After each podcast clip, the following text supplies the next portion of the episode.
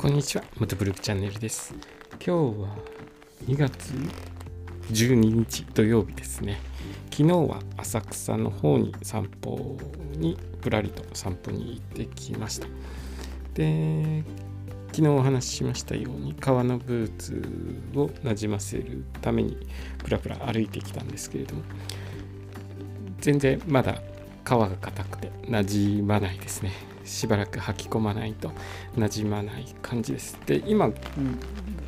革の音がすると思うんですけれども、えーバイク好きの方は革ジャンとかお持ちなんじゃないでしょうかね。僕は革ジャン何着持ってるのかな結構持ってるんですけれども56着ぐらい持ってるんですけれどもえっ、と普段も着てることが多くて休みの日とかは革ジャン着て、えーいるんですね。えっと、なんか皮を切ると守られてる感があって、えーいいというかバイクに乗ってなくてもバイクに乗ってる気分を味わえるというか、えーそんな感じで、えー来ています。ただ放送の時この音を入るとちょっとうるさいかな。うるさいかもしれないですね。今ちょっと革ジャン着てるので雑音入っちゃうかもしれないですけれども。えっ、と昨日はですねあのー浅草の方に行った時はえ革ジャンではなくて何着てあユニクロのジルサンダーのダウンジャケットを買っ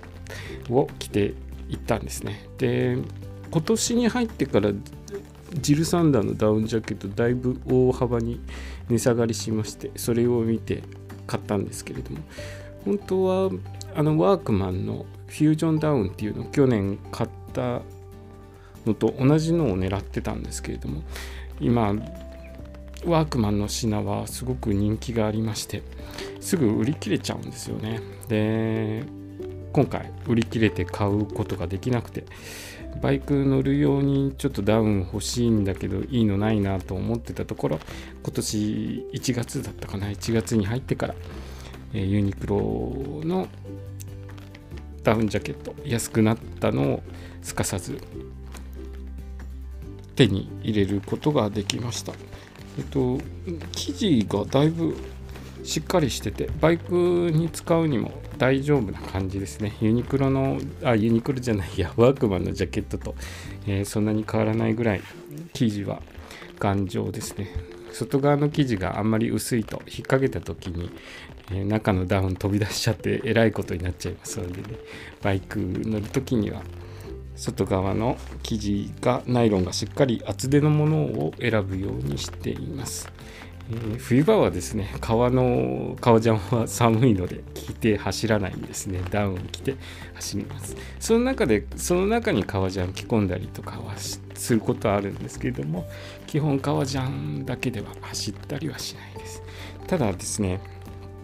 えっ、とこのユニクロのダウンを数日前に来て走ったんですけれどもオイルの匂いがついちゃいまして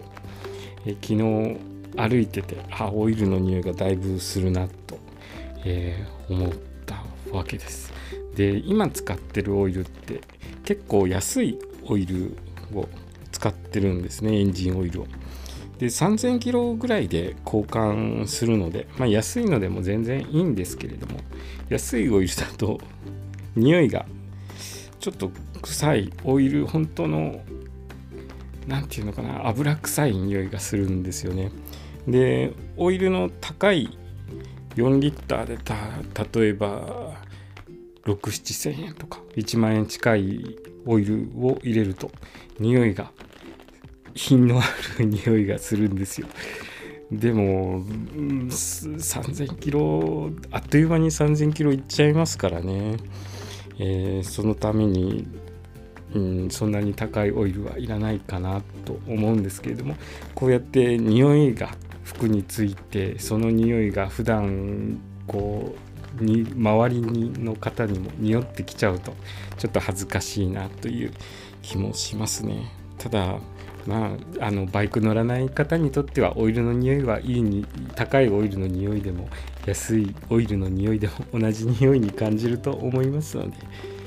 えーまあ高い安いは関係なしにこまめにオイル交換を実施して多少のオイル臭いのは周りの方に我慢してもらうということで、